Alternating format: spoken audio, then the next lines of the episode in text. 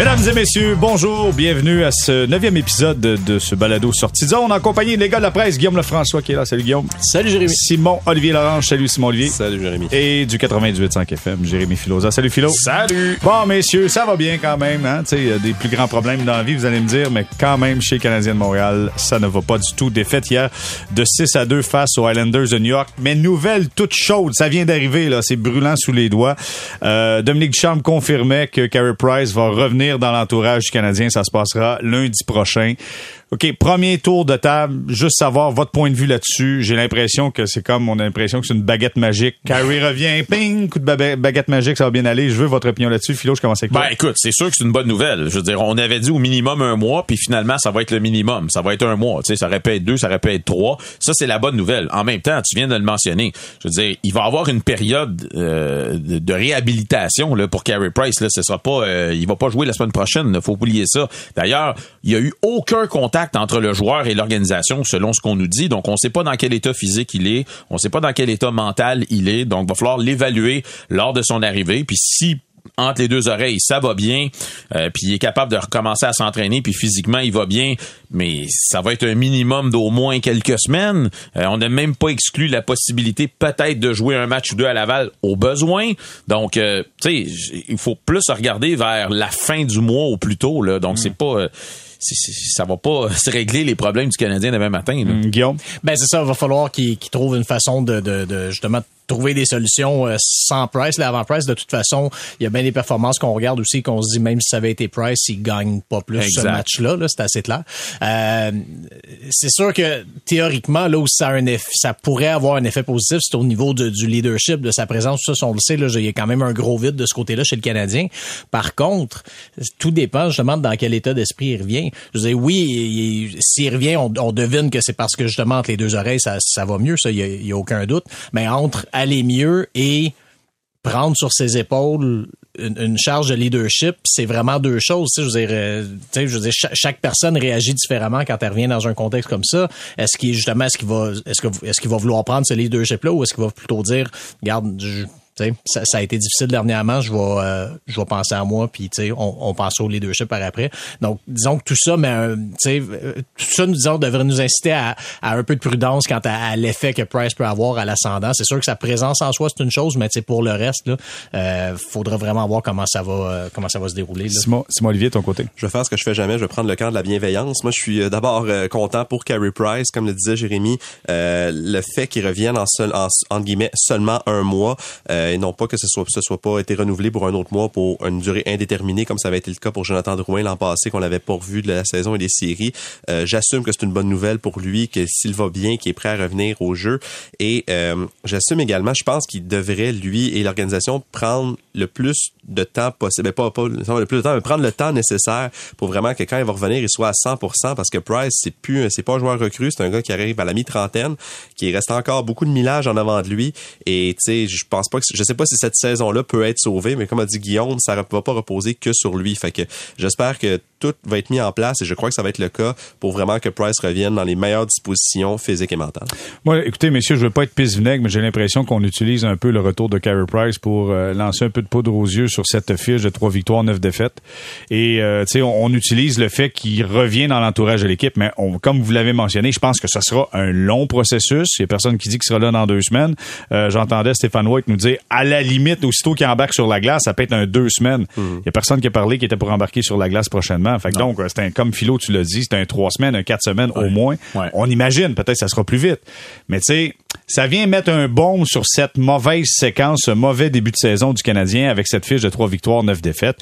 Tu sais, je me dis, on l'utilise un petit peu là-dedans. Bon, bref, vous allez me dire, ça fait partie de la game, il n'y a pas de problème. Mais en quelque part, même, comme tu l'as mentionné, Guillaume, même avec Carey Price, il y a des matchs que le Canadien perd pareil. Là. C'est sûr. Hier, là, ça n'enlève pas Carey Price dans le filet, ça n'enlève pas le, le, le mismatch entre Kulak et David Savard, ça n'enlève pas le problème de communication sur l'avantage numérique, ça n'enlève pas le manque d'intensité en désavantage numérique. Il y a peut-être il y a un pas de solution match. Magique. Là. Il y a peut-être un match dans toute la séquence où peut-être un Carey Price qui fait euh, une meilleure performance que, que Jake Allen, le match contre Toronto, là, où il y aurait peut-être pu y avoir... Euh, mais les autres matchs, là, je veux dire, hier, là, tu mets Carey Price dans le filet. Ça change pas grand-chose. Ça change rien. Mais savez-vous quoi? Moi, je, je souhaite juste une chose, c'est que ce gars-là prenne le temps nécessaire qu'il a besoin, qu'il se sente pas obligé de revenir parce que son équipe est à la dérive présentement.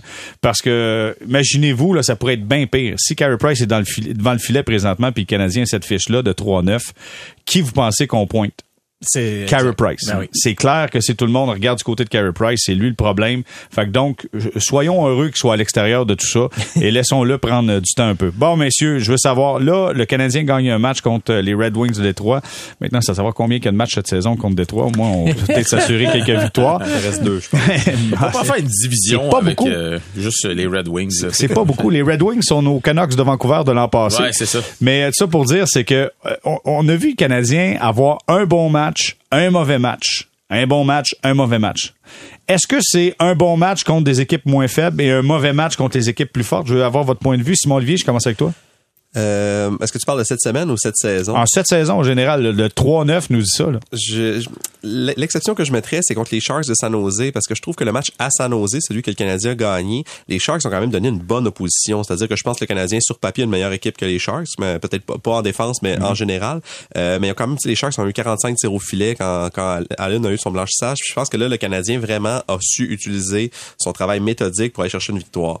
Euh, contre les Red Wings, honnêtement, c'est une formation décimée qui était celle des Red Wings sans Larkin et sans Bertuzzi pour des raisons, pour les, les raisons qu'on, qu'on connaît maintenant.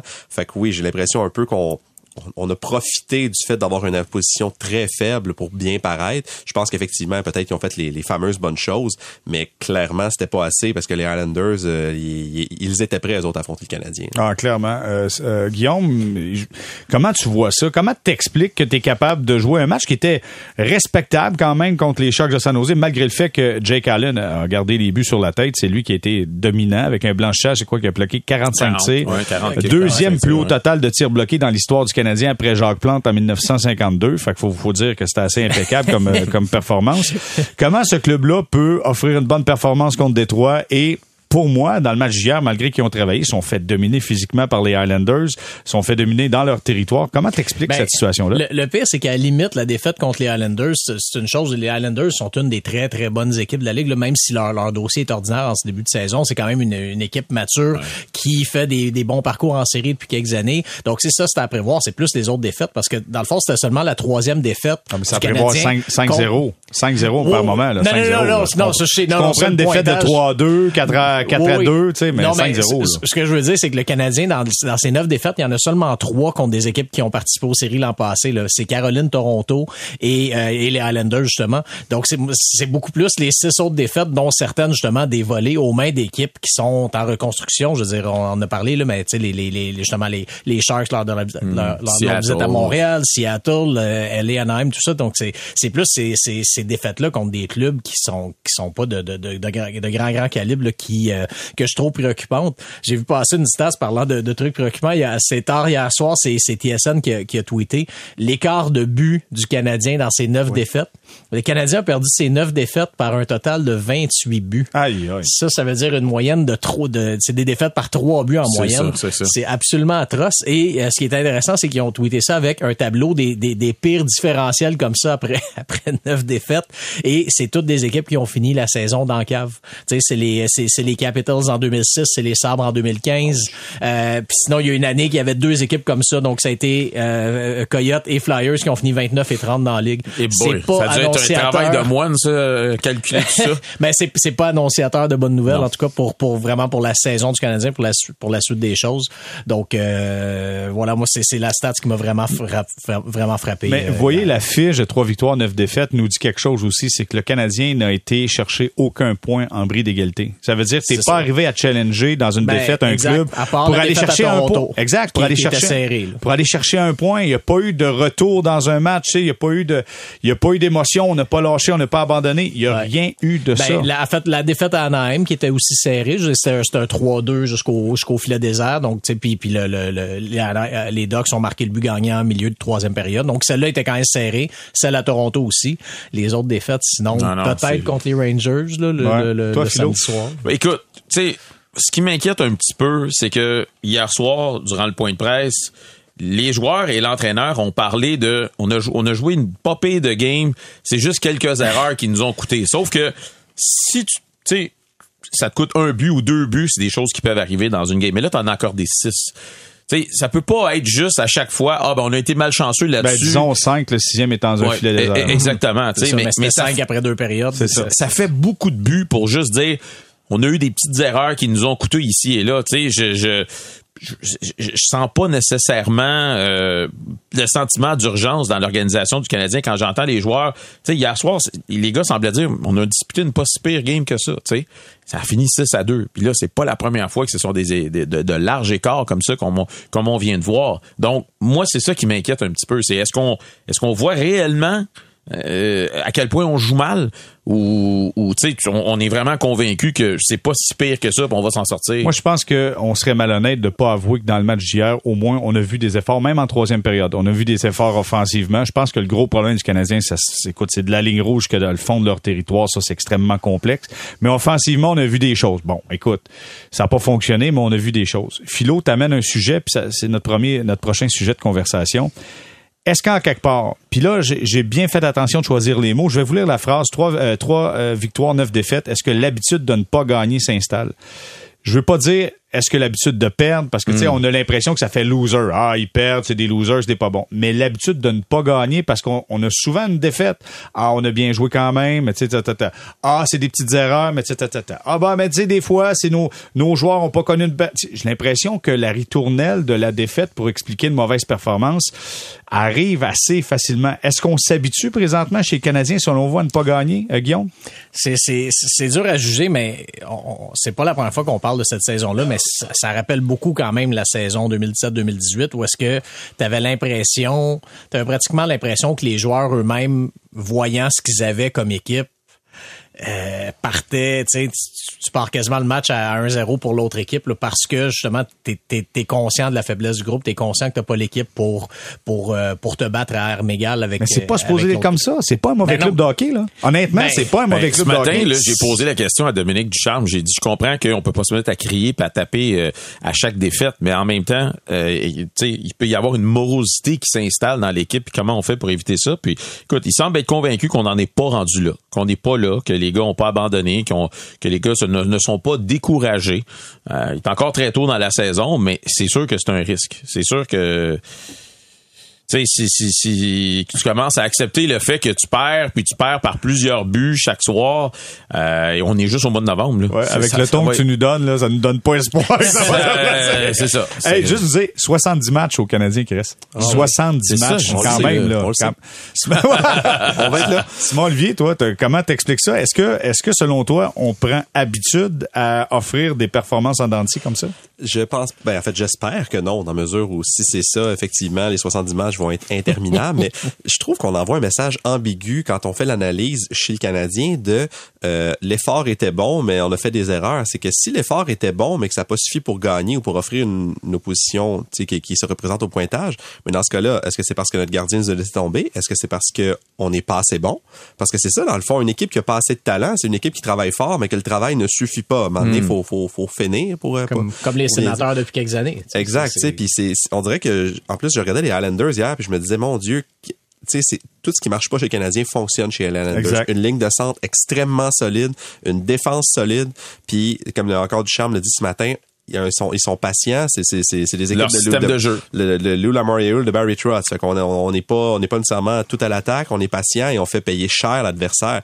Et le Canadien est la proie tout indiquée pour une équipe comme ça présentement, avec toute sa vulnérabilité au centre, sa vulnérabilité en défense, sa vulnérabilité mentale aussi, parce que le poids des défaites, il, il est réel. Et c'est, c'est, pour revenir à ce que tu dis, tu sais, je pense pas qu'on s'habitue à la défaite, mais j'ai l'impression qu'on commence tranquillement à formater un message qui la, qui la justifie.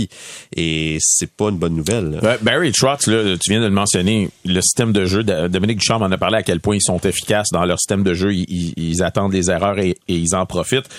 Je je sais pas, Simon-Olivier, si t'as le même le même feeling que moi, mais tu sais, après la conférence de presse d'hier soir puis celle de ce matin, on sent un peu, on a beaucoup parlé du système de jeu du Canadien et qui le comprend bien et qui ne le comprend pas bien. Dominique Ducharme semble dire que c'est un système qui est clair, tout le monde le comprend, mais en même temps, quand nous, il nous parle des erreurs, puis il nous dit, lui, il aurait dû être là au lieu d'être là, puis après ça, sur le but suivant, lui, il aurait dû être placé là au lieu d'être placé là. OK, mais ça, ça veut dire que les gars, soit comprennent pas, ou quand ils sont rendus sur la glace, ils, ils perdent la concentration, je sais pas, mais il y a quelque chose là, là. Mm. Oui, je me trompe-tu? Non, non, tu te trompes pas. Les gars trichent. Okay. Les gars trichent. Regardez les Islanders de New York, là. Le centre de la glace était la possession totale et complète des Islanders de New York. En groupe, en, en groupe de cinq, là, possédait, dans chaque zone, possédait le centre de la glace. Moi, ce que j'ai vu hier, là, j'ai vu, entre autres, Brendan Gallagher essayer à plusieurs reprises des tentatives de l'extérieur, de rentrer au filet, bim, badaboum. Ça fonctionne pas. Individuellement, ça fonctionne pas. Fait que donc, quand Dominique Ducharme dit l'intention est là, mais on n'arrive pas à mettre tout ça ensemble, c'est parce que c'est pas un club d'hockey encore. C'est pas un club d'hockey. C'est, on n'est pas prêt à tout donner pour l'autre à côté. On n'est pas prêt à faire des choses qu'on n'aime pas. On veut juste faire ce qu'on aime, c'est-à-dire marquer des buts, recevoir une passe, partir en échappée, tenter de marquer. C'est pas ça, le hockey. Le ouais. hockey, c'est un jeu collectif. Puis il y avait le contre-exemple parfait hier, justement, quand, quand tu disais tout ce qui fonctionne chez les Islanders et, et ce qui fonctionne pas ici. Je disais, les Islanders, premièrement, ont le même entraîneur depuis plusieurs saisons, Barry Trotz. Ils ont le même noyau de joueurs depuis plusieurs saisons. Donc, tu sais, quand tu parles d'être une équipe de hockey, c'est ça, les Islanders. Tout ce qu'ils ont ajouté, c'est des places, c'est des pièces complémentaires. C'est Zach Parise, c'est Andy Green l'an passé. Tu sais, je sais, c'est pas des, euh, euh, c'est ça. Il y a des personnes qui jouent, mais tu sais, les rôles importants sont occupés par des joueurs qui sont dans l'organisation depuis longtemps, qui ont été repêchés et formés par l'organisation. Hmm. Et là, on pourrait partir tu veux, tu sur une autre demi-heure. On, pourrait, on peut partir sur une demi-heure de show sur le, le exactement sur les, les joueurs formés, je comprends, euh, mais sur je, les produits maison. Mais ça se fait quand même. Tu sais, ça se fait d'aller chercher des individus. Tu, tu évalues les, les ben, joueurs. Tu sais, ça se fait d'amener des joueurs, dire eux, je pense qu'ils vont embarquer dans le système de jeu. Présentement, c'est juste que là, le système de jeu, c'est simple. Là, je veux dire, c'est pas plus, tu sais, c'est la base du hockey. Mais les joueurs n'embarquent pas là-dedans. J'ai vu, et, écoute, j'ai vu, on revient à toi, Simon-Olivier. J'ai vu Mike Hoffman tourner du mauvais côté à un moment donné. Puis j'ai rien contre Mike Hoffman. Puis je pense que c'est pas un si mauvais joueur de hockey que tout le monde pense, là. Mais c'était juste parce que c'était plus facile. Il a juste décidé de faire le jeu, prendre la décision la plus facile. Ça, c'est un joueur. Imaginez sur la totalité, la totalité de l'équipe qui décide une fois de temps en temps de faire le jeu facile au lieu de faire le jeu qu'on doit faire. Mm-hmm. C'est ça qui est, c'est pour ça que ça colle pas ensemble. Simon-Olivier, tu voulais ajouter? On viendra une autre fois sur Mike Hoffman qui a également abandonné en avantage numérique à la mi-match, mais c'était pas ça le, le, le sujet de mon, de mon intervention.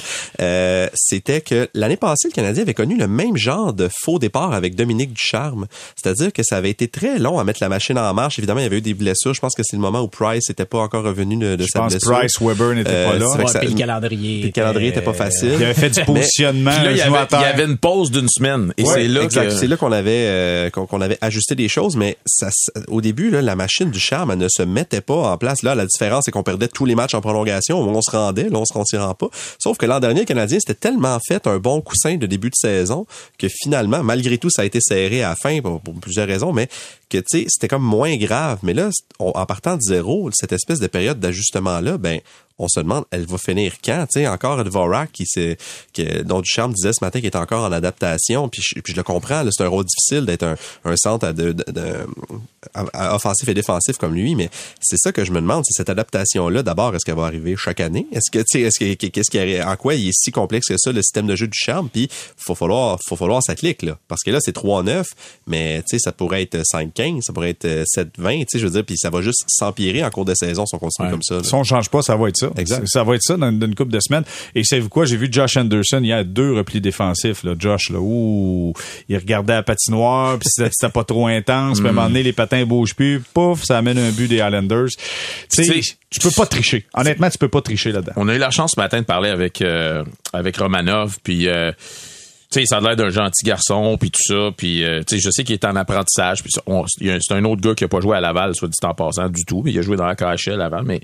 Euh, t'sais, c'est, c'est à partir de quel moment où tu te dis, OK, pour le bien de l'équipe, pour le bien de ces joueurs-là, y a-t-il une autre façon? T'sais, pendant, Caufield, est-ce qu'on le laisse à Laval pour l'année? Si on voit que on s'en va de nulle part, euh, je sais pas, Romanov, dans son contrat, s'il a le droit de retourner à Laval, il faut tout ce qu'il ben passe. Oui, euh, le droit, bon, à t'sais, est-ce, que, est-ce que Romanov serait pas mieux d'aller à Laval dominer là-bas? T'sais, à un moment donné où tu te dis, garde, on fera peut-être pas les séries cette année, ou c'est pas là, notre c'est quand année. Même juste trois neuf, là, ça va arriver, non, je peux, je, tu com- vas me dire, là, je mais... comprends, mais.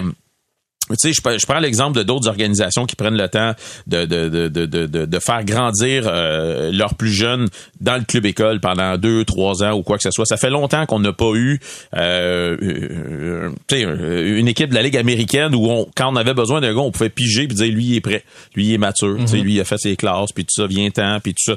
Tu sais, souvent les gars sautent des étapes puis dans une année où si jamais à un moment donné tu te rends compte que c'est pas ton année, il faudrait commencer à penser à ces, à ben, ces en fait, choses-là. C'est drôle parce que ils sont en train de le faire. J'ai l'impression avec Ryan Poehling, par contre. T'sais, on l'a vu dernièrement, il y avait un besoin au centre. Ils, ils, ils ont laissé Poehling en bas quand même. Regarde, ils sont arrangés, ils s'arrangent avec, avec Adam Brooks, tout ça. Mm. Ça va. Euh, est-ce que Poehling serait meilleur? Peut-être, on ne sait pas. Mais, tu sais, en tout cas, de l'extérieur, du moins, ça me donne l'impression que dans son cas à lui, c'est ce qu'ils font. Avec Romanov, ben, il faudra voir quand, je pense que ça va être intéressant à suivre quand Joel Edmondson sera prêt à revenir. Parce que là, c'est ça, tu vas avoir un, dépa- un défenseur en trop. Donc, est-ce que, est-ce que tu passes au ballottage Nico ou Weidman ou justement t'envoies Romanov en disant, tu sais, prends ton temps, là, joue, joue des bonnes minutes, retrouve ta, lui, lui a jamais joué une game à Laval, là, de, ben c'est ça. De mémoire, c'est juste que, là, il n'a pas joué un seul ben match euh, à Laval. C'est juste que c'est, c'est délicat avec lui, parce que rappelez-vous, ça avait été quand même des négociations. Je ne veux pas dire des négociations compliquées, mais exact. C'est un joueur qu'il a fallu que tu sortes quand même de la K H L exact. Pour l'amener ici. Ouais. C'est sûr que sans que ce soit nécessairement écrit noir sur blanc, euh, on, on, on s'entend que on s'entend que c'est peut-être plus compliqué d'envoyer euh, un joueur comme ça à Laval. J'ai tendance à dire que si tu as de la, de la difficulté à te contenir, à le contenir dans la Ligue nationale de hockey, si tu le lâches dans la Ligue américaine, ça se peut que ça soit encore tout croche. Ça se, peut qu'il va déc- ça se peut qu'il décide de faire ce non, qu'il veut. Non, mais comment ça se fait qu'on se place toujours dans des situations où renvoyer un jeune à Laval, c'est comme la fin du monde ici? Partout dans la Ligue nationale, c'est des choses normales qui arrivent à un jeune joueur dans son écoute, apprentissage. Fait... Ici, là, à chaque fois qu'on envoie un gars à Laval, c'est, c'est, c'est pas, dramatique. C'est parce que, si tu l'as dit tantôt, c'est parce qu'ils sont pas allés avant. Si Caufield avait fait un long... Puis je dis pas que c'est ça qu'il fallait faire, là, ouais. mais si Caufield avait fait un long bout de chemin à Laval, rappelé à Montréal, redescendu à Laval... Je pense que les gens verraient pas fou avec ça, mais tu sais, Caufield, le printemps dernier ou l'été dernier, ça semblait être un, un, un produit fini, là. Tu sais, c'est un gars qui était prêt, qui était capable, prêt à marquer des buts avec régularité dans la Ligue nationale, alors que la réalité l'a prouvé que il, clairement cette saison, il était pas prêt à reprendre mmh. là où il est laissé. Et c'est pas grave. Et on le sait que moi, moi, je pense, je suis de ceux qui disent que c'est une très bonne chose de l'envoyer à Laval. Mm. Mais, tu sais, c'est ça, c'est que c'est, c'est, puis même chose pour Romanov. Il est jamais allé à Laval. Alors, s'il y allait, ben, certainement que c'est un désaveu. Même chose comme, comme pour Kotkaniemi à sa deuxième saison. Fait que c'est, c'est comme si l'ordre était un peu de, un peu de défaite. Tu sais, même un Victor Mété qui a commencé direct dans la Ligue nationale. Ouais. Après ça, il retournait à Laval. Tu sais, que, que, comme le, comme venait de souligner Guillaume, ou c'est toi. Tu sais, On, ça fait longtemps qu'on l'a pas vu ce gars-là, à part Jake Evans, c'est vraiment qui mature à Laval mmh. et après ça qui monte dans l'ordre des choses. Mais il faut faire la différence, à mon avis, entre désaveu et processus d'apprentissage. Le désaveu, c'est dans une tribune téléphonique, c'est dans les médias, et processus d'apprentissage, c'est la réalité de la Ligue. La Ligue, c'est ça. Malheureusement, le Canadien a fait le choix au courant des dernières décennies de pas avoir de jeunes, d'aller chercher des joueurs autonomes, de, de faire des transactions et de pas avoir ces jeunes-là qui prennent du temps de développer. On a un système ici que on veut gagner maintenant. Malheureusement, ça n'a pas toujours porté fruit. Mais quand je dis désaveu, c'est que le lundi, ce joueur-là est très bon, c'est un joueur de la Ligue nationale, et le mardi, tout à coup, on dit, ben, c'est rendu un joueur là, qui doit retourner mmh. dans la Ligue américaine. C'est mmh. en ça que je dis que c'est un désaveu. Mmh. Dans le grand ordre des choses, je pense pas que Cole Caufield mmh. a vécu un c'est désaveu. Il de... était déçu, mais je pense que c'est une question un peu de, de, de, de philosophie ou de perception générale. Là. OK, messieurs, on va s'arrêter, on va faire une courte pause. Là, écoute, on a trouvé des problèmes, on a dit que ça, c'était pas correct. Là, au retour, j'espère que vous êtes prêts parce que là, on va trouver des solutions. Là, écoute, il y a eu un meeting d'équipe, une rencontre du D G, le coach qui dit qu'il veut pas faire le show et être sur YouTube pendant vingt ans. On Nous, a tous été déçus d'entendre ben ça. Ben là, écoute, Michel Terrien, il l'aime encore, oui. sa clip sur YouTube. Bon, ben oui. ben écoute, cas, nous, on l'aime. Nous, au retour, on va trouver des solutions. Merci d'être avec nous. Restez là.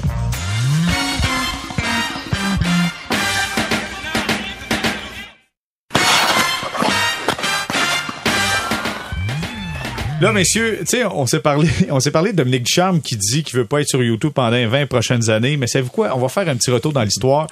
Il y en a qui ont trouvé le moyen d'être sur YouTube. On s'en parlait, justement. Il y a Guy Carbonneau, il y a Michel Terrien. Savez-vous quoi? On va les écouter. On va écouter qu'est-ce que Michel Terrien et Carbonneau avaient à dire à l'époque. That defensive squad, you know, I think their goal, I really start to believe their goals is to be the worst defensive squad in the league. And they're doing such a great job to be the worst defensive squad in the league. You know, they're they turn the puck over. You know, they have no vision. They're soft. Like I never see a bunch of defensemen soft like this. Oh mon Dieu! Là, juste pour traduire pour les gens, il a dit, je pense que l'objectif de la brigade défensive, c'est d'être la pire brigade défensive de la Ligue nationale de hockey. J'ai jamais vu des défenseurs mous comme ça. Ils veulent être les plus mous de la Ligue. Écoute, c'était... Puis Guy Carbonneau, hein? Guy Carbonneau, quand il dit... Ils travaillent pas, ils gagneront pas. Qu'est-ce que vous voulez que je vous dise? Moi pis Kirk, on peut pas embarquer, comme il l'a dit. Là. Moi pis Kirk, on peut pas embarquer ça à glace. En, en fait, est-ce que Dominique Ducharme aurait pu euh, prendre sa place dans l'histoire avec une déclaration comme ça, Choc? Une occasion ratée. Une occasion ratée. Le pire, c'est que Michel Therrien, en plus, ça, c'était le dix janvier deux mille six.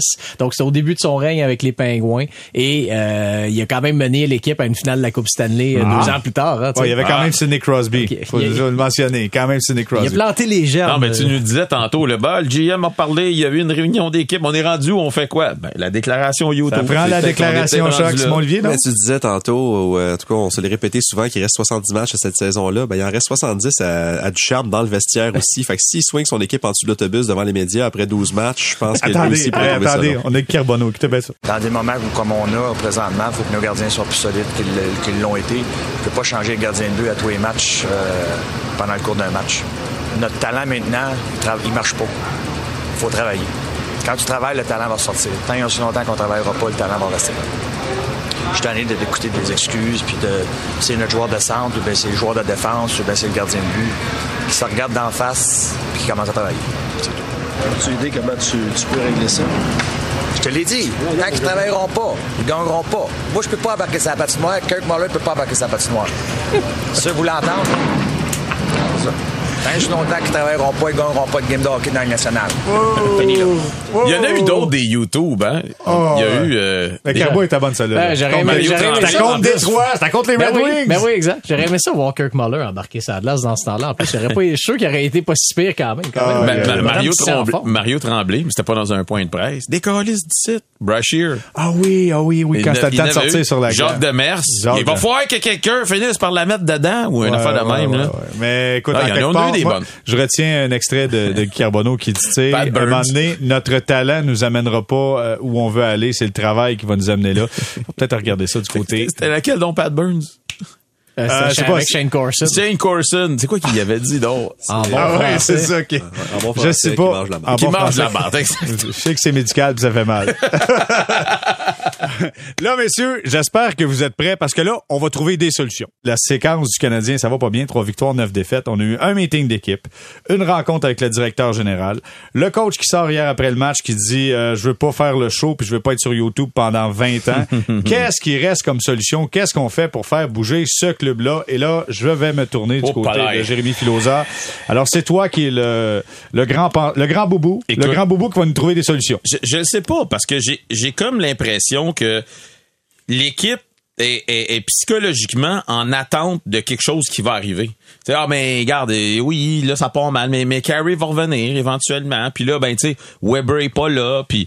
Mais à un moment donné, il faut que Petrie, il va falloir qu'ils disent c'est toi le nouveau Weber, by the way, c'est, c'est toi qui va falloir qu'il fasse ce job-là. T'sais, et, et j'ai comme, psychologiquement, je pense que les gars sont pas encore rendus là. Et euh, j'ai, j'ai, honnêtement, j'en ai pas vraiment de solution. OK, j'ai, pas de solution. J'ai pas de solution. Philo, pas de solution. Guillaume, est-ce que t'as des solutions? Pas sur le court terme. OK. Ben, même chose. Honnêtement, il, je, je vois pas, ben, c'est, c'est que t'as, t'as pas de marge de manœuvre salariale, premièrement, parce que c'est une équipe qui est à côté sur le plafond, qui doit prévoir les retours à venir de, de Carey Price, de, de Paul Byron. Donc, tu sais, t'as, t'as pas cette marge de manœuvre-là. De toute façon, faire une transaction, euh, t'as, t'as pas non plus des tonnes d'éléments parce que t'as plusieurs joueurs envers lesquels tu viens de t'engager à long terme, tu sais. Euh, donc, tu sais, je veux dire, oui, éventuellement, Ben Sherrod sera disponible, mais encore là, si t'échanges Ben Sherrod, ça veut dire que tu sais, la plug pour cette année là, c'est, mm-hmm. c'est assez clair. Donc tu sais, je vois pas ça arriver par un par, par une transaction. Il euh, y a pas non plus de longue pause à venir au calendrier. On, on en a parlé là, que l'an passé la, la, la pause d'une semaine avait permis justement aux Canadiens à Ducharme d'installer son système. T'as pas ça à venir. De toute façon, le camp d'entraînement a été très très long. Là. Je veux dire, les équipes arrêtent pas de dire que ça va vite au camp, mais oui. C'est pas vrai là, ça allait pas vite au camp cette année. Ils ont eu beaucoup de temps, beaucoup d'entraînement, tout ça. Si ça non plus ça fonctionne pas. Euh, c'est, c'est, c'est pas du davantage de temps d'entraînement qui va aider. Donc, euh, non, je, écoute, le, en fait, s'il y en a une solution, mais ben, pas très, très rationnelle. Samedi prochain, euh, pas demain, mais la semaine prochaine, l'équipe va être à Détroit. Ils peuvent toujours rester à Détroit. Essayer de forcer des matchs contre, contre les Red Wings. Jouer des matchs Dem- en concours en après-midi. Tu sais, ben, ouais, demander aux équipes qui s'en viennent, ça leur dérange d'inverser. Ils peuvent essayer ça. On va prendre je, votre place. On va je sais pas si ça va passer. Simon Olivier, est-ce que tu as des solutions? Euh, je sais pas si elle est plausible parce que c'est pas, c'est, c'est plus facile d'en parler que de le faire. Je pense que le Canadien a besoin d'un, de renfort au centre. Je pense que le Canadien a besoin d'un centre capable de jouer sur les deux premiers trios pour que Christian Dvorak ne devienne pas nécessairement le deuxième, puis qu'il puisse être possiblement le troisième centre, peut-être même en rotation.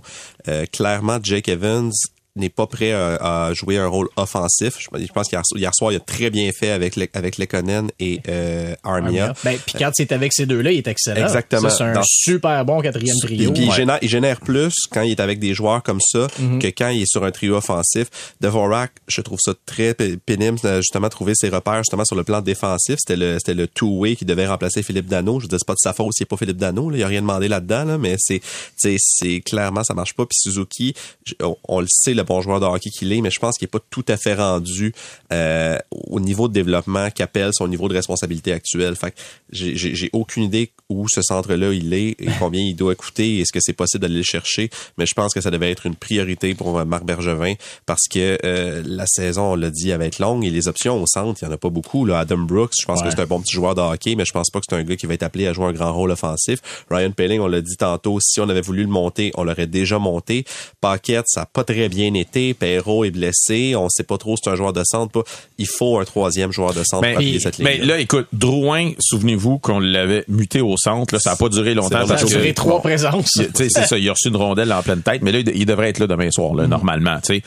Parce que trouver un autre joueur de centre qui peut jouer sur un des deux premiers trios, quelqu'un qui va t'échanger ce gars-là à ce, à ce moment-ci de l'année, c'est, c'est virtuellement impossible. Tu sais, mm. fait que... Essayons Drouin, essayons l'affaire, Drouin. L'affaire aussi, c'est que le Canadien est condamné à ce que cette solution-là, que ce soit que ce soit Drouin ou une transaction, fonctionne parce que euh, il y en a pas de deuxième centre qui s'en vient dans le système. Exact, il y en a pas. Je veux dire, c'est vraiment sinon la solution, ça serait que Christian Dvorak devienne effectivement un deuxième centre, devienne ce qu'on pensait qu'il allait devenir. Bon. Ça fait seulement douze matchs, là, l'échantillon est relativement court, mais s'il demeure ce qu'il est là, ben ton problème il est à long terme, là, il est pas juste là parce que même, puis Suzuki, même s'il continue à améliorer, même s'il devient un vrai premier centre, tu vas quand même avoir un, un trou au deuxième trio si Dvorak est ton trois et Evans est ton quatre. Puis, puis Poehling, euh, Poehling, même s'il se développe, Moi, ben, ça, va être un, ça va être un trois quatre si aussi. Si on envoie nos meilleurs prospects à Laval, on pourrait, euh, nous aussi, se déplacer et aller voir les matchs du Rocket à la place du Canadien. Ça, ça risque de devenir plus intéressant. C'est d'aller voir le Rocket. Non, non, mais ah, oui. euh, oui, oui, attendez, là, il, il reste quand même soixante-dix matchs à la saison. Là, juste, combien de fois tu le dis? Là? Il reste soixante-dix matchs à la saison. Il y en a douze de jouer. Et là, savez-vous quoi? Moi, je pense sincèrement que tout le monde est dans l'attente euh, du, euh, du sauveur. On est en l'attente de Carey Price. On est dans l'attente de leadership. On est en l'attente de dire, hey, il faut retrouver notre âme, il faut retrouver notre esprit collectif. Moi, je pense que le meilleur leadership vient de la direction en partant. Je pense que c'est de là que ça vient. Je pense que ça doit partir de Jeff Molson, qui doit sortir publiquement, à mon avis, pour dire oui, c'est beau, Marc Bergevin, je viens de te signer, c'est fait, on a un D G, il est là pour cinq ans. Je sais qu'il y en a plein qui vont dire que ça dérange absolument rien, à savoir la période d'incertitude du D G ou non, mais ça change quelque chose, parce que si t'attends à la fin de la saison pour dire Marc Bergevin, tu reviens pas, t'as perdu une saison complète pour commencer à mettre la base, mettre les assises mmh. sur quelque chose de solide. S'il revient pas, parfait, fais-le immédiatement. Fais-le immédiatement. Embarque le gars que tu veux qu'il soit là, que ça soit qui... que Jeff Molson est intéressé, mais embarque-le maintenant et mets, jette les bases de la saison, jette les bases de l'identité que tu vas avoir avec ce club-là. À un moment donné, on peut pas s'en aller dans une période trouble comme ça puis dire, je sais pas quand va finir mmh. la période trouble. À un moment donné, il faut que tu sortes de la brume. Tu sais, je sais pas si ça affecte vraiment les joueurs. Tu sais, les gars sont, sont signés pour, pour plusieurs années, ils vont recevoir leur chèque. Je pense pas que ça les... Ben, mais, ça met mais, tout le monde un comprends. peu sur le bout des pieds. Excuse-moi, là, il y a un nouveau boss pas. qui rentre dans la place, ça, ça peut mettre, ça met tout le monde sur le bout mais des les pieds. Les gars savent tellement que c'est tellement difficile de bouger des gars. Il y a des gars qui ont des clauses de non-échange et tout ça. Sauf que le prochain qui va rentrer, là, m'a dire une chose, tu sais, je veux dire, il est mieux d'être bon pour vendre sa salade à Jeff Molson parce que t'as tellement de contrats sur le long terme présentement qui sont c'est, signés. C'est des bons contrats, c'est pas des mauvais contrats. Non, je sais, mais il, il pourra pas arriver là puis dire, ben moi je veux changer ça, je veux changer, parce qu'il va être pogné avec plusieurs contrats qui les aiment ou qui ne les aiment pas. Les outils sont là. Selon moi, les outils sont là. OK, à part Weber, honnêtement, en défensive, là, qui change la donne. Savard fait pas le boulot que Weber faisait, OK? Mais si Édmondson revient, je pense qu'on a un bon club de hockey. Sincèrement, je pense que c'est un bon club de hockey qui ne joue pas comme un vrai bon club de hockey présentement. Non, ce que je veux dire, c'est que le nouveau gars qui va rentrer,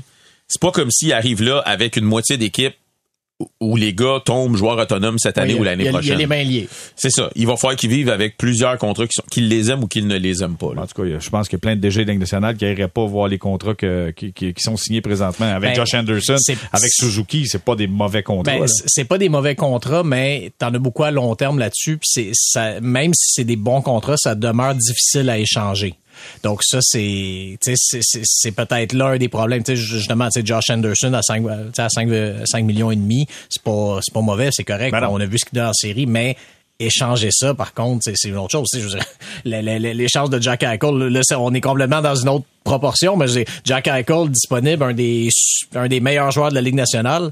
Il y a un trop gros contrat. Il y avait pas assez d'équipes qui, qui étaient intéressées à cause que son contrat était trop gros. Tu sais, on est dans ce monde-là où est-ce que tu te, prives de, tu sais, tu te prives de bons joueurs, tu te prives de, de t'informer pour un bon joueur simplement parce que tu sais que tu rentreras pas son contrat. Non, donc, c'est ça, c'est, c'est ça un des problèmes. Euh, ben, justement, euh, allons sur ce sujet-là. Les prochains adversaires du Canadien seront les Golden Knights de Vegas avec des joueurs blessés. Pacioretty n'est pas là, mm. Stone n'est pas là. Eichel, qui est le nouvelle, nouvelle acquisition des Golden Knights, n'est pas là, évidemment. On le sait, il y aura une opération, remplacement d'une vertèbre dans le cou. Moi, je veux savoir une chose. Vegas, on est habitué à parier à Vegas. Tu sais, on, on, c'est facile. On parie. Quand il marque un but, la machine, ding, ding, ding, ding, ding, on est habitué, là. Prendre, un, prendre une chance sur Jack Eichel, c'est quand même un gros pari. Là. Pensez-y, là, on va lui remplacer une vertèbre dans le cou. Là. Ouais. C'est quand même un gros pari. Est-ce que le pari, est-ce que ça vaut le coup d'essayer ça, Simon-Olivier? Ah, complètement. Je pense que Jack Eichel là, est un joueur susceptible d'avoir tellement d'impact dans son équipe, que ce soit s'il était resté avec les Sabres ou avec sa nouvelle formation. En plus que là, la place est toute désignée entre deux ailiers exceptionnels en Pacioretty et Stone.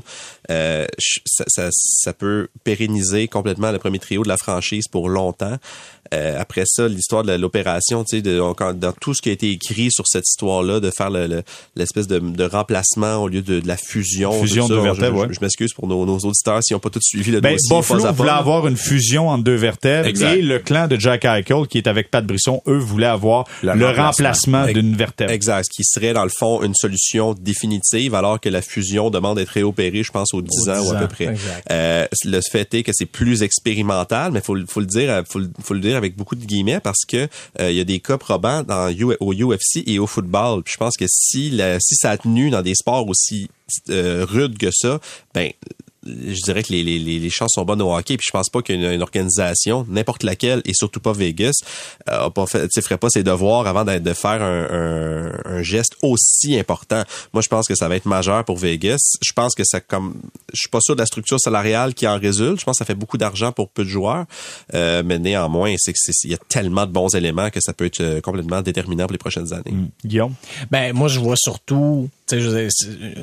Une fois que tu as passé par-dessus ce risque-là, après ça, tu sais, on, on parlait de, de, de joueurs qui sont pas dans la bonne chaise là, chez le Canadien, puis ouais. de, de la ligne de centre. Ben eux, justement, Vegas vont se retrouver avec tout le monde dans la bonne chaise ouais. comme ça. Parce que là, tu vas te ramasser Eichel, premier centre, William Karlsson, deuxième centre. Absolument aucun problème avec ça. Et Chandler Stevenson, que, que, que, que Simon-Olivier a bien aimé couvrir pendant la, la demi-finale l'an passé, c'était quand même fascinant de voir ce gars-là arriver comme premier centre. Là. Il était là avec Pacioretty ouais. puis, puis Mark Stone comme premier centre. C'est bien sympathique tout ça. C'est un, c'est un, c'est un bon petit joueur, mais c'est pas un premier centre. Mm. Donc là, lui se retrouve troisième centre et t'as, t'as, une, t'as une ligne de centre absolument. Nicolas Roy, sa, sa quatrième. Et je pense que tout le monde, tout le monde aimerait ça. Ouais, c'est, c'est ça. Donc, tu sais, donc là, eux, je peux, je peux comprendre quand même la, justement la vision qu'ils ont. Puis comme tu dis, je disais, bon, tout le monde Tout le monde a fait ses recherches, comme on aime le dire oui. ces temps-ci. Et euh, regardez, c'est, c'est, tu, tu, tu t'assumes un certain risque, mais le, le, le, le, le potentiel de ce risque-là, après ça, c'est d'avoir probablement la meilleure ligne de centre de la Ligue nationale. vingt-quatre juin. vingt-quatre juin passé, c'est là où euh, notre ami Arturi Lehkonen a propulsé le Canadien en finale de la Coupe Stanley avec son but face aux Golden Knights de Vegas. Nous avions Philippe Danault avec une pointe de pizza qui disait « Bonne chance! Hein? » mm-hmm. Et là, c'est... Philippe a eu une bonne fin de soirée aussi, de ce qu'on a appris. Euh, oui! Oui. C'est... oui, donc il est parent encore. Oui, hein, c'est ça, c'est exact. Le calcul, le calcul était au vingt-quatre. Ceci étant dit... Tout ça, le vingt-quatre juin dernier, ça a été le summum de l'émotion au Québec. Tout le monde était enivré par le Canadien de Montréal. Là, on retombe à zéro avec ce début de saison-là. On affronte les Golden Knights de Vegas. Jérémy, oui. Est-ce que c'est possible de retrouver une certaine portion d'émotion en affrontant les Golden Knights, aller chercher un momentum, aller chercher quelque chose? Écoute, c'est pas Simon-Olivier, c'est pas toi qui as posé la question non, à Sherrod ce matin? C'est Alex, Alex, Alex Bélanger, Alex, Champagne. Exactement. La question a été posée justement à Ben Sherrod, puis il a dit honnêtement... Rien. C'est il ça qu'il nous a dit. Hein? Il a dit, on est tellement dans une mauvaise posture. Excuse-moi, je vais pas te couper. Il dit, on est tellement dans une mauvaise posture. On sait où on est que, tu sais, on n'a on, on pas le choix de sortir fort contre n'importe qui. Fait que Vegas ou un autre. C'est ça. Ça change rien pour nous autres. C'est ce qu'il nous wow. a dit. Ben, il a un peu raison, là. Tu sais, ah, dans le fond, je veux dire, mais... l'adversaire est, c'est vraiment secondaire au moment où on se parle. Peut-être qu'une fois rendu sur la patinoire, il y a une couple de gars qui vont se croiser, qui vont dire, hey, t'en souviens-tu, l'année passée, ce que tu m'as fait? Ça se peut, tu sais. Mais je pense que là, on, on cherche vraiment à des endroits, là. On cherche toutes les, dans le fond du tiroir, là, pour dire, comment qu'on pourrait se motiver? Oui, oui, eux autres, on les avait dit. C'est qu'il reste pas grand on, monde non forcer. Plus qui était là contre, dans la demi-finale. Tu sais, il y en a plein qui ont changé c'est de place. Vrai. C'est pas le même noyau, nécessairement, mais je trouvais ça intéressant de, d'essayer de créer une certaine magie. Et si on dit qu'on cherche plein de choses, pourquoi pas aller chercher un peu d'émotion? Parce qu'on le sait que souvent, c'est psychologique du côté ben, du Canadien. Tu parles, ben, tu parles de parier. On pourrait prendre, dire à chaque joueur, bon, tu vas mettre tant de montants dans le pot, puis si on gagne pas par deux buts, ben, l'argent s'en va euh, à une fondation. On voit, ouais, on voit l'amateur de paris voilà, sportif en toi. Voilà. Là, il faut voir que euh, ça, c'est va, ça. ça va jouer. Exact. Non, mais en même temps, c'est sûr que Dominique Ducharme peut, peut, peut très bien décider de jouer là-dessus un peu. Là. Je veux dire, tu, tu, tu, tu ramènes des éléments, des éléments positifs, mais effectivement, ça, ça a beaucoup changé. Puis pas juste, pas juste justement le Canadien, les, euh, les Golden Knights aussi. aussi. C'est Fleury, ça, même plus ben, là. Ça, ça commence par Fleury. Plus on disait. Bon, il n'était pas là non plus. C'est Leonard qui était là quand même. Là. Pour le, pour ce match-là. Ah, bah oui, oui, oui, oui, pour ce match-là, oui, mais c'est ça, mais tu sais, c'est, c'est, il y a tellement d'éléments différents, c'est, c'est complètement un autre monde, puis, euh... Puis moi, moi, je trouvais la meilleure rivalité de cette série-là, c'était Robin Lehner contre Cole Caufield, parce que ouais. Lehner ouais. avait été un peu arrogant contre Caufield, puis Caufield l'avait fait payer après ça en marquant plus, quelques buts. Euh, Caufield n'est pas là, fait que je pense qu'il n'y a pas... Puis on, on en parlait avant le début de l'émission tantôt avec Guillaume, puis c'est Guillaume qui faisait remarquer, tu sais, le Canadien a gagné cette série-là. Fait que lui, il n'y a pas... Tu sais, peut-être que les Knights vont être plus animés d'un, d'un désir de vengeance, parce que le Canadien, il s'est prouvé contre les Knights. Fait que mm. c'est comme... Je sais pas, je vois pas beaucoup l'animosité naturelle okay. se, se, être alimentée de ce côté-ci. Écoute, on voulait mettre un peu d'huile sur le feu. C'est pas là que ça, ça va se passer. Ça, ça pourrait plus marcher, disons, contre les Jets, on va dire, tu retrouves ouais, Mark ouais, ouais. Scheifele, on va dire, ouais, ouais, ouais. dans une série où s'est passé quelque chose, mais dans cette série-là, comme tu le dis, à part, à part la petite guerre de mots de Caufield et Leonard, il n'y a pas eu grand-chose. Y a réellement mais, que, mais donc... écoute, je, je, je dois souligner euh, le fait que, tu sais, comment ne pas aimer les Golden Knights? Mettons que t'es un fan de sport là, à Las Vegas ou de hockey ou peu importe, tu sais, de voir une équipe aussi agressive, de dire à chaque fois, nous, là, on va essayer quelque chose. Tout le temps. On va essayer d'être les meilleurs, on va essayer de chercher les meilleurs joueurs, on va essayer de gagner tout le temps, tout le temps, tout le temps. C'est, c'est ça que les partisans veulent. Ils veulent voir une équipe impliquée, une équipe qui prend des risques, une équipe mais je qui... Je pense pas qu'il y a un club qui ne veut pas gagner. Non, je pense non, juste qu'il y a un non, club à un moment donné qui se décourage, qui pense que c'est pas possible. Il y a des organisations qui se forcent pas autant que les autres, là, qui dépensent pas autant que les autres, qui ont pas le même désir de gagner, mais les Golden Knights, là, c'est... En quelques années, ils sont devenus, euh, tu sais, faut-tu les mettre dans le top cinq des organisations qui euh, démontrent un désir de vouloir gagner après année après année, euh, à chaque fois. Puis euh, c'est, c'est... t'as de la grosse compétition à Vegas, t'as le Cirque du Soleil, puis t'as les Golden Knights. Fait que là, qui va acheter le billet où on s'en va? Faut que tu sois compétitif. Les Raiders, les Raiders, les Raiders en plus. Messieurs, euh, je veux aller dans un autre sujet. Cette semaine, Gary Bettman a rencontré les médias sur le dossier de Kyle Beach, et après ça. Il y a Alan Walsh, euh, l'agent de, bon, écoute, l'agent de Marc-André Fleury. Euh, de Jonathan Drouin. De Jonathan Drouin, de Max Pacioretty également. Euh, Michael Frolik. Michael. L'autre soixante-sept. Oui. Bien amené. Il, il m'a bloqué sur Twitter. Euh, Alan, Alan Walsh. Walsh. Qu'est-ce qu'il a fait? Alan Walsh. Ah, ouais. ah oui. Je sais pas pourquoi. Bon, à un moment donné, écoute, je voyais que je n'étais plus capable d'avoir ses tweets. Écoutez, Alan Walsh, c'est celui qui a mis la photo de Marc-André Fleury avec oui. un grand sabre planté dans le dos parce oui. qu'on utilisait Lehner au lieu de Marc-André Fleury. Fait que vous connaissez le personnage. Alan Walsh, après la conférence de presse de Gary Bettman, a dit ce gars-là n'a plus la crédibilité nécessaire pour être à la tête de la Ligue nationale.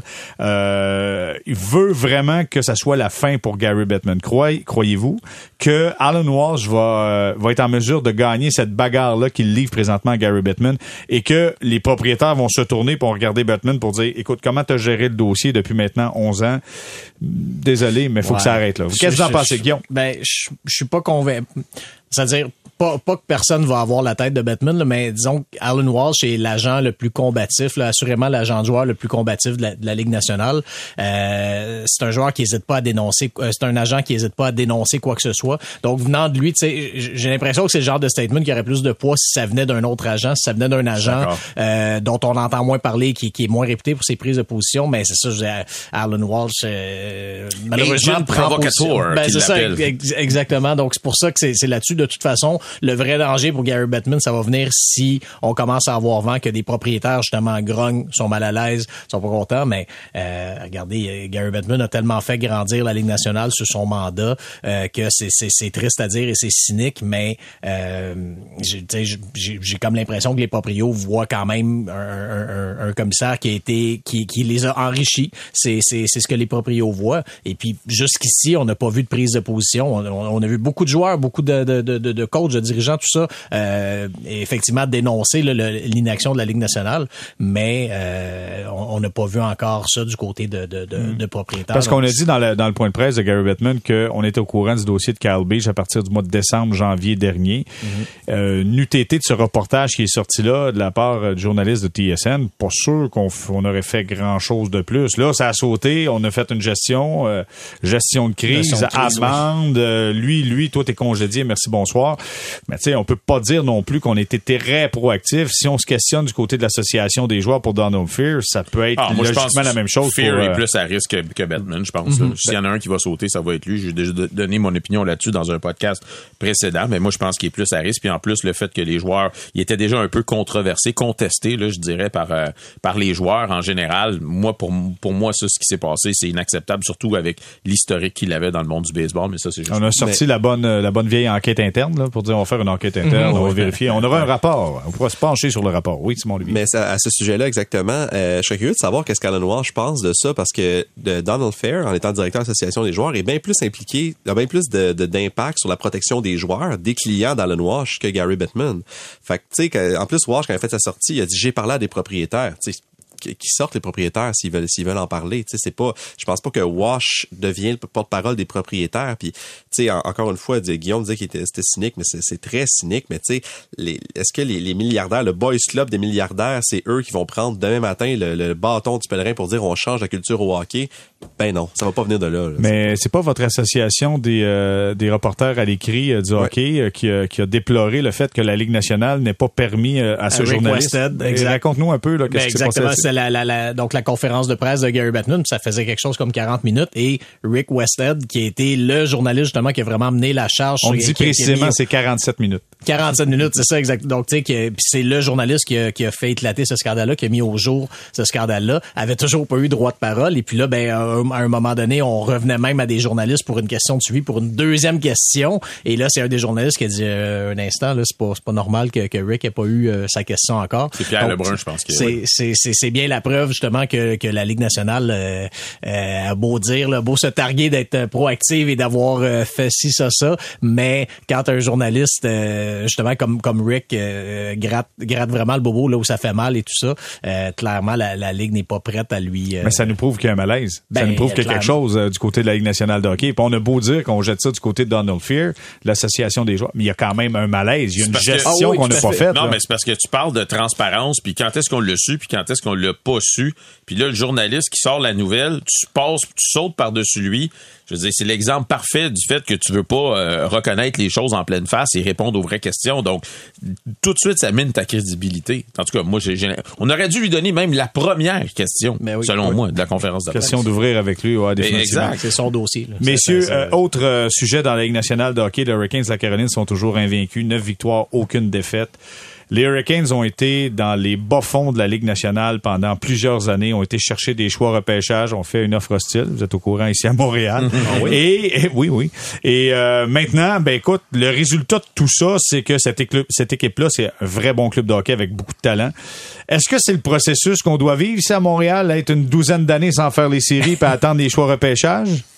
Ben, ben le, non, vas-y, allez. Non, mais je veux dire, le, le pire, c'est que les Hurricanes, c'est pas, tu sais, c'est pas comme si c'était les, les Oilers ou les Sabres, si on veut, là, tu sais, qui, qui devenaient dominants grâce à des choix. À, à, à part Svechnikov, qui ont repêché numéro deux, les Hurricanes ont jamais. C'est, Sébastien Aho, également, qui a été repêché très tôt. Ouais, mais qui a quand même été, je pense, une fin de, fin de première, fin, fin de première ronde ou début de deuxième, tu sais, il est pas. Début de deuxième. Euh, donc, tu sais, c'est ça, ah. mais Svechnikov, qui était deuxième, ouais. mais sinon, tu sais, ils ont eu Noah Niffin cinquième, ok, mais bon, on s'entend, je dis, bon, ok, il leur a permis de réaliser transaction. en, en, encore là, c'est, c'est pas par là que leur, leur renouveau est passé. Donc, c'est juste une équipe qui a, qui a bien repêché et qui a bien développé ses joueurs, qui ont fait euh, une transaction absolument margi- magistrale pour aller chercher Toivo Teravainen à oui. une époque où on parlait moins de ces transactions-là là, pour euh, euh, des, des transactions de plafond salarial essentiellement. Mais euh, donc, c'est ça, c'est pas... Euh, c'est, c'est, c'est la preuve, en fait, qu'il y a moyen de bâtir quelque chose sans nécessairement euh, se, se fier là, sur des choix top trois, top cinq au repêchage constamment. Mmh, j'ai l'impression qu'il y a des gens à Montréal qui font « Ah oh, non, c'est difficile, à Montréal, on aurait beaucoup de difficultés à faire ben, ça. » Je sais pas si on serait prêt à non, vivre mais, ça. Bon, hein? ben, regarde, moi, moi je, vais, je vais donner mon opinion là-dessus. Là, moi, je crois on, pas. On, là, parlait, dans on parlait tout à l'heure des jeunes, puis on voit que oh, euh, Owen Power du côté de Buffalo, il est dans la Ligue américaine, puis tout ça. Puis on regarde, euh, c'est la réalité. Ils sont mauvais depuis très, très longtemps, mais dans un ben, marché... Je pense qu'ils jouent collégial, ils jouent universitaire. Ah, il ouais, collégial, OK, voilà. Mais, tu sais, dans un marché où, on va se le dire, il y a trois équipes, mais il n'y a qu'une seule équipe, Euh, si on décidait de s'embarquer là-dedans, disons, pour une période de cinq ans, euh, je pense qu'on ce serait extrêmement pénible pour l'organisation, pour les partisans et tout ça. Tu sais, dans une ville comme New York, puis je sais que les Rangers, là, finalement, ils sont revenus un peu sur leur décision, mais ils peuvent se cacher, ils peuvent disparaître parce que les, les médias vont dire, bon, ben écoute, les Rangers sont pas bons, on va aller couvrir les Jets, on va, on va aller couvrir euh, les Knicks, euh, les Yankees, peu importe, on va le sacrer à paix pendant une couple d'années où ils sont pas bons, puis après ça, on va revenir. Mais ici... S'ils sont mauvais pendant cinq ans, on va continuer de leur répéter à tous les jours à quel point ils sont pourris, même si on sait qu'ils sont pourris, puis ils savent eux autres même qu'ils vont être pourris, puis il y a pas, tu sais, ça changera pas demain matin, ça va être un long processus, mais on va continuer de leur taper dessus tous les jours parce qu'il va quand même avoir cinquante journalistes qui vont être là pour leur dire comment ça fait que vous êtes pourris à soir, comment ça fait que vous êtes pourris à soir, donc c'est douze ans avec les Hurricanes de la Caroline, c'était un très, très long processus. Je comprends, Imagine, mais ils sont pas du tout dans la même réalité ah non, non, que nous. Sûr, pas du tout. Est-ce qu'on serait capable, en terminant, Simon-Olivier, rapidement? Euh, non, je pense pas, pour les mêmes raisons que Philo vient juste d'exposer. Sur les Hurricanes, euh, très rapidement, moi, je pense qu'effectivement, là, on le connaît dans le début de saison exceptionnelle, je pense qu'ils vivent un peu sur du temps emprunté. Je pense que c'est une bonne équipe, peut-être pas aussi bonne qu'ils sont présentement. Euh, Freddie Anderson, qui marche sur les eaux, je veux dire, on l'a vu à Anaheim, on l'a vu à Toronto, c'est un bon gardien, mais il est pas si bon que ça. Mm. Euh, ils ont perdu Dougie Hamilton, l'ont pas remplacé. T'sais, Tony DeAngelo a un bon début de saison, mais il y, y a beaucoup de, de, de mais en fin de phrase.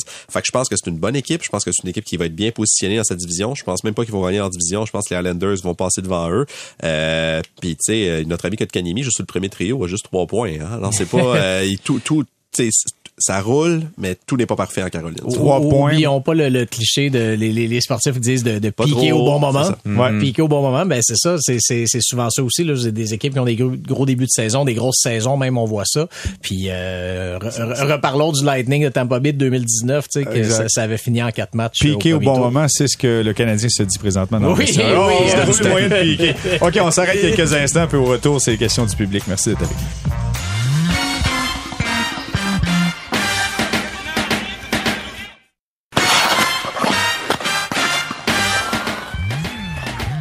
C'est le moment maintenant d'aller faire un tour avec les questions de notre chaleureux public qui nous envoie des questions, entre autres sur le compte Twitter, mais n'hésitez pas hein, sur les adresses des débatteurs qui sont avec nous. Vous pouvez envoyer des questions en tout temps. Exemple, Jérémy, qui, quel est le nom de ton tailleur? Je suis convaincu que les gens... Ça, c'est un ça. secret. C'est un secret, tu ne dévoiles pas. OK, parfait. J'ai David Malenfant. Première question, puis c'est en rafale. OK, une, une réponse rapide. Euh, David Malenfant nous dit, est-ce que les performances actuelles du club permettent de confirmer que cette équipe-là, sans Carey Price, n'est vraiment pas aussi bonne qu'elle l'a déjà démontré? Simon-Olivier, je commence avec toi. Il y a beaucoup de négation dans cette phrase-là, mais non, euh, je pense que oui, ça prouve effectivement que sans Carey Price, c'est, c'est difficile, cette équipe-là. Donc, une négation répond par l'affirmative, j'aime okay, ça. Il y a merci. beaucoup de négations, mais oui. euh, Guillaume? Ben, ça n'a jamais été facile sans Carey Price, de toute façon. En repensant en deux mille quinze deux mille seize, parce que l'équipe s'était effondrée sans lui, puis même deux mille dix-sept deux mille dix-huit, l'autre année difficile, Price avait seulement joué quarante-huit départs cette mmh. année-là. Donc, c'est, euh, c'est un thème récurrent, tout simplement, et je ne pense pas qu'on apprenne rien de nouveau. Il va falloir qu'on trouve des solutions chez les Canadiens, parce que Carey Price, il n'est pas éternel. À un moment donné, il va y avoir un après Carey Price. Moi je, moi, je répète ce qu'on a dit en début d'émission. Tu sais, je pense pas qu'il changerait véritablement la donne présentement. Donc, je pense que l'équipe, elle est ce qu'elle est. Mais on le sait, sur le long terme, ils peuvent pas euh, être privés de Carey Price et espérer pouvoir s'en sortir. Parfait. Autre question. Jacques Monny nous dit, est-ce que la solution euh, est dans le vestiaire de l'équipe présentement? Guillaume, je commence avec toi. Ben, si, si Jonathan Drouin se révèle être un formidable deuxième centre euh, qui, qui est en dormance tout ce temps-là, ben oui, oui, une partie de la solution est dans le vestiaire. Euh, l'autre partie de la solution est à l'infirmerie, je pense, justement, à Édmondson et Price. C'est, c'est sûr que si tu mets tout ça ensemble et que tout le monde reste en santé, oui, tu as peut-être un début de solution, mais il y a quand même toute une côte à, à remonter. Simon-Olivier, est-ce que la solution est dans le vestiaire? Ils n'ont pas le choix. C'est pour pour l'instant, je pense que c'est vraiment, il, je pense qu'ils ont un peu les mains liées de différents côtés. Tantôt on en a parlé, histoire des joueurs de centre, tout ça. Je pense qu'il faut que ça vienne du vestiaire. Et pour les, les en fait, je, je rejoins complètement Guillaume là-dessus, c'est-à-dire que c'est pas facile, mais ça ça peut peut-être. Philo. Moi, je, je persiste à dire que cette équipe-là, en santé, est pas mal meilleure que ce qu'on voit depuis le début de l'année. Je pense que si tout le monde revient en santé, ils, ils sont capables de jouer du bien meilleur hockey qu'ils jouent présentement. OK. Si la solution n'est pas dans le vestiaire, ben excusez-moi, messieurs, ce club-là est pas dans le bon sport. C'est là que ça se passe. Il faut que ça se passe dans ce vestiaire-là. Il faut qu'il y ait des gars qui prennent des responsabilités. Il y a personne qui parle de talent, mais d'être, de, d'avoir ce sentiment d'accomplir quelque chose, puis de, de de travailler en équipe, ça, ça se passe dans un vestiaire de hockey, puis il faut que tu le fasses. Si tu le fais pas, ce club-là s'en va à la dérive totale. Je pense pas que ça va arriver. Bon, maintenant, est-ce qu'ils sont capables de ramer assez fort contre le courant? Je sais pas, mais ça va être compliqué en quelque part, comme tu le mentionnais, Guillaume. Bon, ben messieurs, voilà un autre, euh, un autre épisode de Sortie de zone déjà de complété. Je vous remercie énormément. Je vous souhaite un excellent week-end. Euh, match contre les Golden Knights, c'est samedi. Et par la suite, encore euh, deux matchs à domicile avant d'aller affronter les Red Wings à Détroit. Ouais, ça se peut! Ces games-là vont devenir populaires au Centre Bell, ah, les matchs contre les Red Wings. Là, c'est à Détroit, ça, là. Simon-Olivier Lorange de la presse, merci d'avoir été avec nous. Merci à toi. Guillaume Lefrançois, merci énormément. Jérémy Filosa, merci Philo. Salut. Voilà, c'est déjà tout pour nous. Merci beaucoup d'avoir été là. On vous souhaite un excellent week-end. On se retrouve dès lundi.